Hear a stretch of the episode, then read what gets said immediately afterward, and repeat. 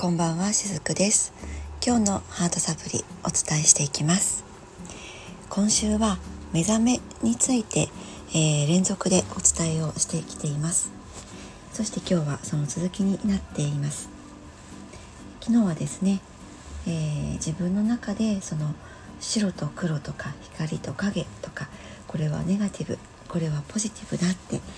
えー、そんな風に二極化をしてしまうことでまあそしたらそのそれ自体が実は自分の中にその闇の部分をすごく濃ゆくしてしまったりとか、えー、ネガティブなものを色濃くしてしまったりとかそんな風にやればやるほどどんどんこの目覚めから遠のいていって、まあ、いわば眠った状態になってしまうっていうことに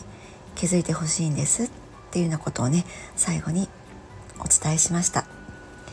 えー、まあ、要するにこういった選別作業ですね。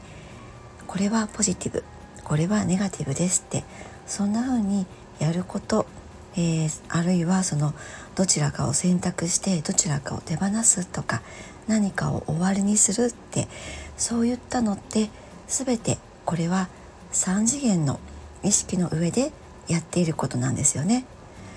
えー、もっともっと言ったら私たち全てがエネルギーです。ポジティブもネガティブも実はないんですね。厳密にはないんです。ただこの地球上ではこの2極っていうものをあえて味わいにわざわざやってきています。なのでそれが前提としてあってよいというこの世界に生まれてきているんですね。なぜなら魂だけの時っていうのはそこに感情っていうものは持ち合わせることができないんです。だからこそ私たちこの地球上に生まれてくる地球人っていうのは肉体という物質化されたものを持って、えー、そのま周りに魂っていうのはこう包まれるような形であると私は、えー、イメージしているんですけれどもそうすることで肉体を持って生まれてくることであえてこの感情を体験しに来てるわけなんですね。だから自分の中で仮にまあこういったことがあればっていうお話になるんですけれども自分の中の闇を全部取り去ったとしても、まあ、取り去った時はもうすでにこの世の人間ではない状況になるんですけれども人間ってその自分の中に闇影そういったネガティブなところとかを持たなくなってしまったら、えー、死んでしまいます。極端な話。そういうことなんですね、えー、全部自分の中から闇や影を排除して生きたとしても目の前の事象としてはネガティブは消えていかないですよね。もちろん出来事っていうのは消し去ることができないです。でもこういった世界に生まれた以上今のところは地球はこの2極の中にあるということは確かなんです。ただそれが少しずつ次元が上昇していくことで変わってはきています、えー、そしてその私たち自身の意識もそこに反映していくのでまさに私たちがそういった何々を排除しましょうとかネガティブは、えー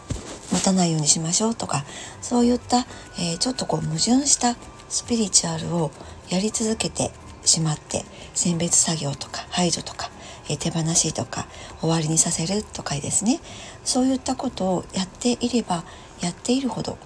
実は地球のエネルギーも上がっていかないと私はそんな風に捉えています、えー、それこそですねこの3次元のこの白黒陰と陽がある、まあ、こういった地球という世界。3次元の世界でネガティブはいらない。排除しましょうってやればそれをやるほどその闇に包まれる。これはさっきも申し上げましたけれどももうこんなのいらない、えー、消しいらないから消してやるってそういうふうにすればするほど実はそれを目の前に引き寄せてくるっていうことはいつもえ私はお伝えしているんですがエネルギーの共鳴でこの世は成り立っているので自分の中にそういった排除しよう排除しようという意識でいればいるほど実は、え、それを引き寄せてしまうわけなんですね。え、よってネガティブなものがずっとコンスタントに自分の目の前で起こり続けてしまうっていうことなんです。でそのためにこれもいらない。さよならってずっとそれをやり続ける。そういった選別作業を一生やらなければいけない。みたいな感じになってしまうんですよね。えー、そしてこれがあの実はここが一番今日お伝えしたいところなんですけれどもそれをやり続けるとどうなるかっていうと人間として感情を感じなくなってしまいます。この感情を感じなくなると今度はネガティブなものにも反応しなくなるかもしれないんですね。そして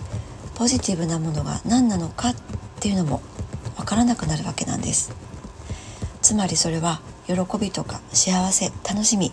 ワクワクっていうものさえも実はわからなくなるっていう矛盾がそこに生まれてしまうんですね。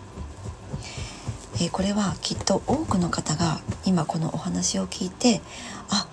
それは私にも経験があるってそんな風に感じた方多いのではないでしょうか、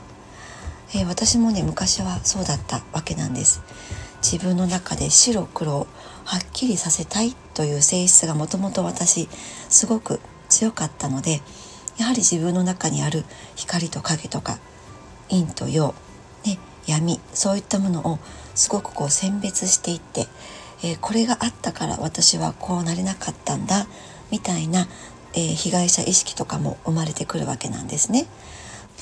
そうやっていっているうちにだんだんと自分の感覚というものがどんましていくわけなんです。えー、そしてこの人間が感情を感じなくなるとどうなるかっていうと自分の中から力が失われていきます。そして、えー、力が失われていった結果例えばこう見える存在人間からもそうなんですけれども見えない世界の存在ちょっとこう邪悪な存在ですね。そういったものたちからもコントロールを受けやすくなってしまいます。えー、その結果自分らしく生きられなくなるっていうことにつながっていくわけなんですね。なのでこれはポジティブだこれはネガティブだだったらこれは捨てていかなきゃみたいなそういったスピリチュアルを、えー、どんどんまたやってしまうという負のループに入っていくと私はそういうふうに思っています。では逆に今目覚め始めている人っていうのももちろんたくさんいらっしゃるんですね。でそれはどういった方たちなのかっていうとこれは私の周りにも今たくさん増えていきているんですけれどもちゃんと自分を取り戻して生きている人たちだったりします。でこれはもちろんスピリチュアルの情報とか、えー、そういったものが一切知らなかったとしても、えー、勉強とかしていなくてもこの統合とか目覚めとかですね例えばあとアセンションとかそういったこと全く知らないし勉強もしていないんだけれどもただそっか。これ自分の人生だから自分でどうにかしないとねってそういうふうに気がついて自分に舵を船の舵ですね。自分という人生の船です。それをその舵を取り戻した人たちが目覚めを経験していたりします。自分という船を持っているのに今まで他人にその舵を預けてきたんですね。それは私たち例えばこう親だったり学校だったり、えー、コミュニティだったりその社会的な世間体みたいなものですね。周りの意識に合わせて生きていて自分らしく生きちゃいけないよって自分らしく生きるとわがままだよって言われてきた方多いと思います、えー、でもそこからそうじゃないんだって実は世間って存在しないんだって世間体って自分の中にあった架空のものなんだったんだって、えー、そういうふうに気づき始めた方っていうのが目覚めっていうものをしていっているとそういうふうに感じています。そういう方たちっていうのは漏れなく自分自身に力を取り戻しているのでもう一切そういう周りの情報に自分を使われて生きるっていうことではなくってむしろ情報を、まあ、使うにしても自分に必要なものをうまく取り入れてそして自分でそれを決めていったりしているんですね。今こういう2曲とか目覚めとかそういうものにとらわれすぎてしまって私これは、えー、ポジティブだから取り入れてネガティブだから捨てていかなきゃみたいに一生懸命まだまだ、えー、している方っていうのもたくさんいらっしゃるんですけれども実はそういった方たちはむしろスピリチュアルの情報に使われてしまっているっていうことも言えるのではないかなと思ったりもしています。はい、えこの続きはまた明日もお伝えしていきます。今日も最後までお付き合いくださりありがとうございました。しずくでした。